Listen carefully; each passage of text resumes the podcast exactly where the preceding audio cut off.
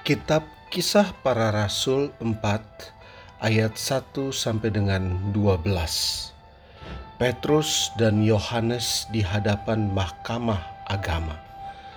Ketika Petrus dan Yohanes sedang berbicara kepada orang banyak, mereka tiba-tiba didatangi imam-imam dan kepala pengawal bait Allah serta orang-orang Saduki Orang-orang itu sangat marah karena mereka mengajar orang banyak dan memberitakan bahwa dalam nama Yesus ada kebangkitan dari antara orang mati.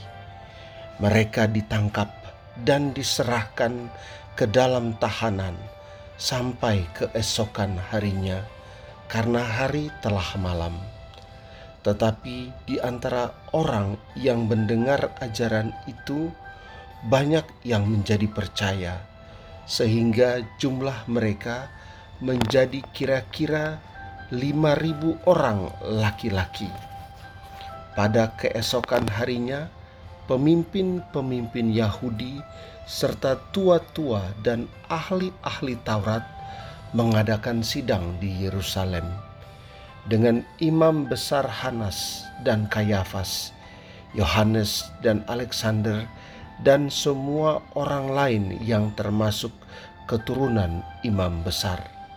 Lalu Petrus dan Yohanes dihadapkan pada sidang itu dan mulai diperiksa dengan pertanyaan ini.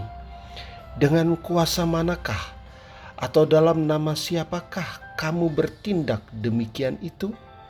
Maka jawab Petrus penuh dengan roh kudus. Hai pemimpin-pemimpin umat dan tua-tua, jika kami sekarang harus diperiksa karena suatu kebajikan kepada seorang sakit dan harus menerangkan dengan kuasa manakah orang itu disembuhkan, maka ketahuilah oleh kamu sekalian dan oleh seluruh umat Israel bahwa dalam nama Yesus Kristus orang Nazaret yang telah kamu salibkan, tetapi yang telah dibangkitkan Allah dari antara orang mati, bahwa oleh karena Yesus itulah orang ini berdiri dengan sehat sekarang di depan kamu. Yesus adalah batu yang dibuang oleh tukang-tukang bangunan, yaitu kamu sendiri namun ia telah menjadi batu penjuru, dan keselamatan tidak ada di dalam siapa pun juga selain di dalam Dia, sebab di bawah kolong langit ini tidak ada nama lain yang diberikan kepada manusia yang olehnya kita dapat diselamatkan. Kisah para Rasul 13 ayat 32 sampai dengan 39. Dan kami sekarang memberitakan kabar kesukaan kepada kamu, yaitu bahwa janji yang diberikan kepada nenek moyang kita telah digenapi Allah kepada kita, keturunan mereka, dengan membangkitkan Yesus seperti yang ada tertulis dalam Mazmur kedua. Anakku, engkau, aku telah memperanakan engkau pada hari ini. Allah telah membangkitkan dia dari antara orang mati dan ia tidak akan diserahkan kembali kepada kebinasaan.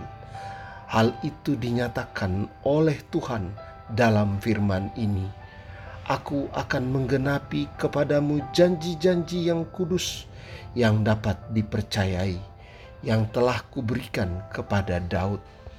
Sebab itu, ia mengatakan dalam Mazmur yang lain, Engkau tidak akan membiarkan orang kudusmu melihat kebinasaan, sebab Daud melakukan kehendak Allah pada zamannya.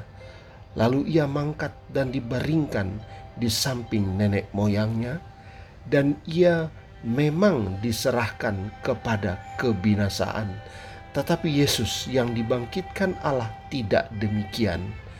Jadi ketahuilah, hai saudara-saudara, oleh karena dialah maka diberitakan kepada kamu pengampunan dosa, dan di dalam dialah setiap orang yang percaya memperoleh pembebasan dari segala dosa yang tidak dapat kamu peroleh dari hukum Musa.